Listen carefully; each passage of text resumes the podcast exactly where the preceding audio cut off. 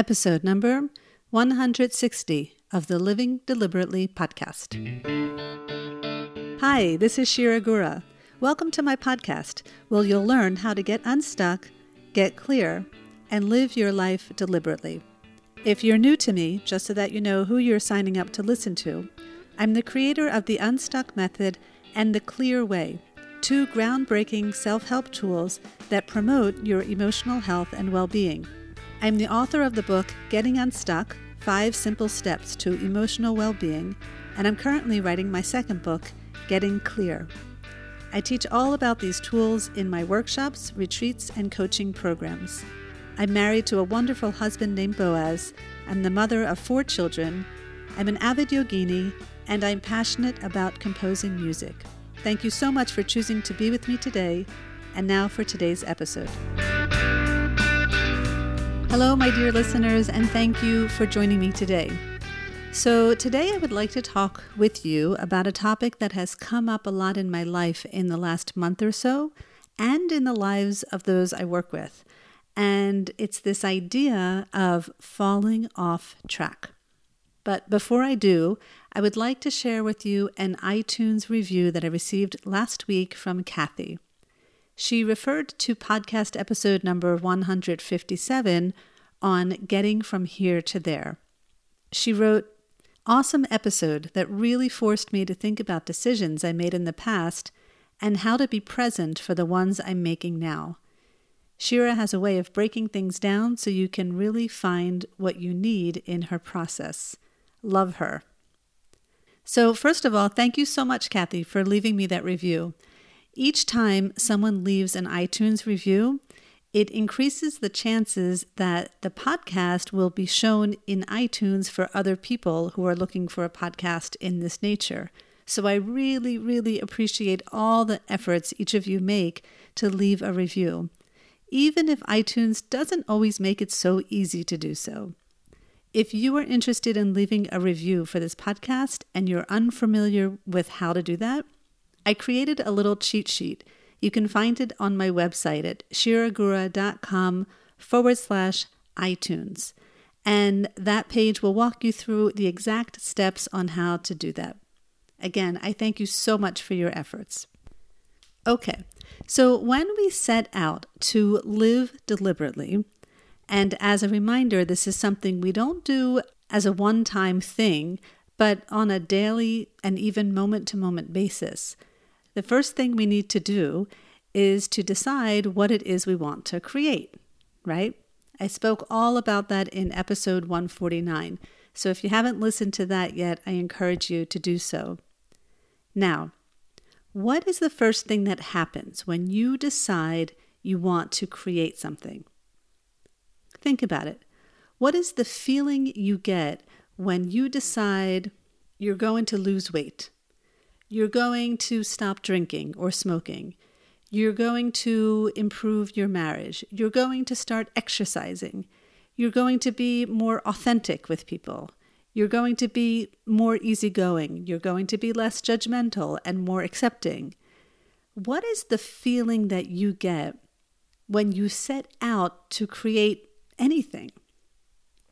My guess, if you're anything like me, is that you're going to feel excited and optimistic and hopeful and really ready. Your upper brain is going to be full of plans and ideas and thoughts, and it's that activity in the mind that is going to cause you to feel so incredibly hopeful and positive. You're going to feel on track even before you take one step forward simply because you made the conscious decision of creating something. And that is great because deciding what you want to create is really the first step in living deliberately. And it really is a great feeling. It's a freeing feeling, especially if you've been holding back from making a decision in the first place. It really can be such a great feeling to finally say, this is what I'm going to do, or this is what I'm going to create. And by the way, not only may you get excited about this, if you share your idea with others, others may get excited about it with you. The people in your life who love you will most likely be excited to support you in your endeavors if you show excitement about whatever it is that you are out to create.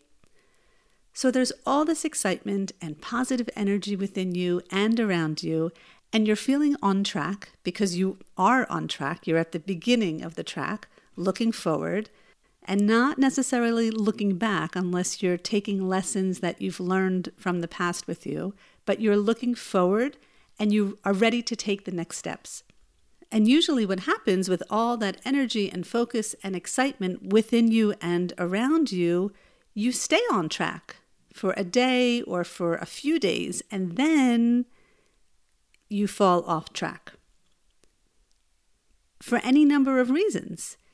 Maybe you don't see immediate results, or maybe you aren't getting the feedback that you expected from other people, or maybe you're tired. Maybe you don't believe in yourself. Maybe you don't believe in the possibility of what you want to create anymore. This is all activity of the lower brain, episode 146. If you haven't listened to that one, I highly encourage you to do so. Remember, the lower brain is there to protect you. If you are making any efforts in your life that don't seem like the most efficient way to get there, your lower brain is going to innocently work against you to keep you out of harm's way and to keep you out of pain and out of suffering, which basically means quitting while you're ahead. So, while just yesterday or a couple of days ago you were on cloud nine with your idea, now you've fallen off track. You are sitting on the side trying to figure out why you're so imperfect and why you can't stick to your commitments and what is wrong with you and why does everyone else seem to get it and you're never going to be able to do what it is you set out to do. Right? Let me tell you, it is so easy to get stuck in that place. I have gotten stuck there many times before, and the truth of the matter is, I've even gotten stuck there as recently as last week. It is hard to be in that place, especially after you take the time and the energy and the mental effort to set yourself up for success. And then you just fall down. But this is the message I'd like to share with you today. Falling off track is a built in part of this entire process. Yep, that's something most people don't tell you when you set out to create something, right? They get you excited about achieving success or reaching your goal or losing weight or running a marathon or whatever it is, but they don't tell you that falling off track is a part of the equation. And I am here today to tell you that it is.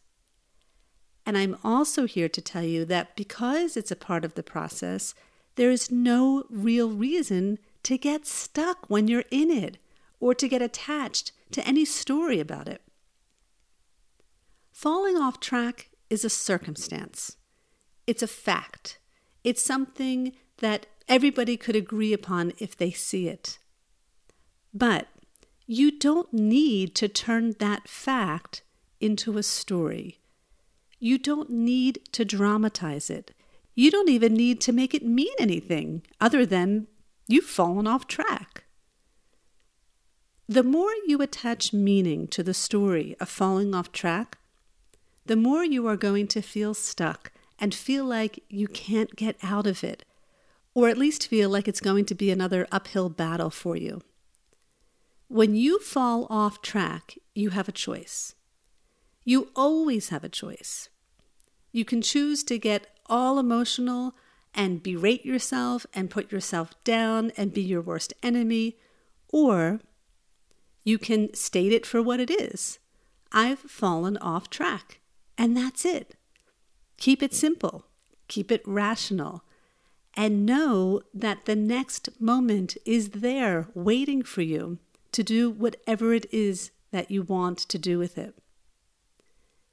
Just because you fall off track doesn't mean you have to hate yourself. It doesn't mean you're bad, and it doesn't mean you aren't going to create what you set out to create or that you can't become a better version of yourself. All it means is that you fell off track. That's it. Think of it this way Do you remember playing Chutes and Ladders as a kid? I loved that game. But this is something I remember very clearly. I never got stuck when I went down a chute. I mean, surely momentarily I would be like, oh man, but I wouldn't get stuck in it. And the reason I didn't get stuck in it is because I knew that falling down a chute was part of the game. It was built into the game. I don't think I've ever played that game where I started at the number one, ended up at 100 without falling into a chute. The odds are against you on that one. And so you play and you fall down and you get back up and you keep playing. And it's the same thing with life. You create a goal knowing ahead of time that at some point you're going to fall off track. That's just part of the game of life. But you get yourself back up and you show up the way that you want to because you're committed to creating that thing that you set out to create in the first place. And by the way, just like I suggest you don't dramatize the fall, I also don't think it's worth dramatizing or getting stuck on when you actually are on track. Sure, you can acknowledge yourself and pat yourself on the back for the efforts that you're making, and I actually think that you should do that. But keep in mind that it's possible to get stuck on joy. And I talk about this in my book. And that's just as quote unquote dangerous to the process as getting stuck on the fall. Either way, you are attached to a story that you're creating about a fact whether you're on track as the fact or whether you're off track as the fact. And it's when you get stuck in the story that you lose the pure connection with the present moment. When you get attached either way, it's not helpful to you, and it's not helpful to your efforts in evolving you into the next best version of yourself. Those of you who are participating with me in my online gatherings called Living Deliberately Together, you'll know that the theme of my lessons for this month it's on acceptance. Acceptance of others and self-acceptance. And I set an intention earlier last week for working on this with a particular person in my life. And while I was really on track for a few days, I completely lost it on one day. Like I totally lost it. And I found myself in judgment towards that person. And it really wasn't where I wanted to be. And I got stuck because I had done such great work on accepting that it felt like, what was the point of all that work if here I am again back in my old ways? But I got unstuck when I reminded myself that falling off track is part of the process and that it's okay and that I am not perfect. And once I had those considerations in mind, I smiled and I got myself clear. And I actually looked forward to seeing that person so that I could practice that way of being that I wanted to be. And it all felt so freeing to be able to do that.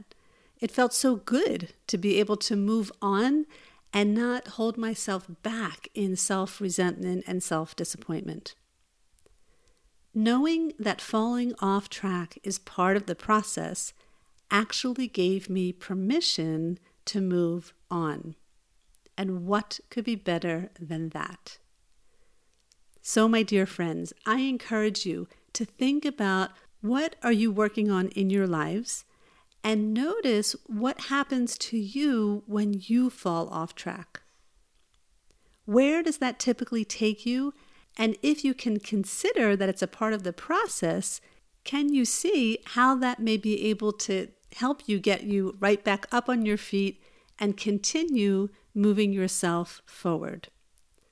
I invite you to share any thoughts or experiences that you've had with this inside of the Living Deliberately Facebook group. Thank you so much for joining me today, and until next time, I look forward to living deliberately with you. Thank you for joining me for this episode of the Living Deliberately podcast. If you liked what you heard today, please share it with a friend or family member who may not know much about podcasting. If they need help, please show them how to subscribe to the show and how they can leave a review. For more information on my workshops, programs, and retreats, please visit me on my website at shiragura.com. See you next week.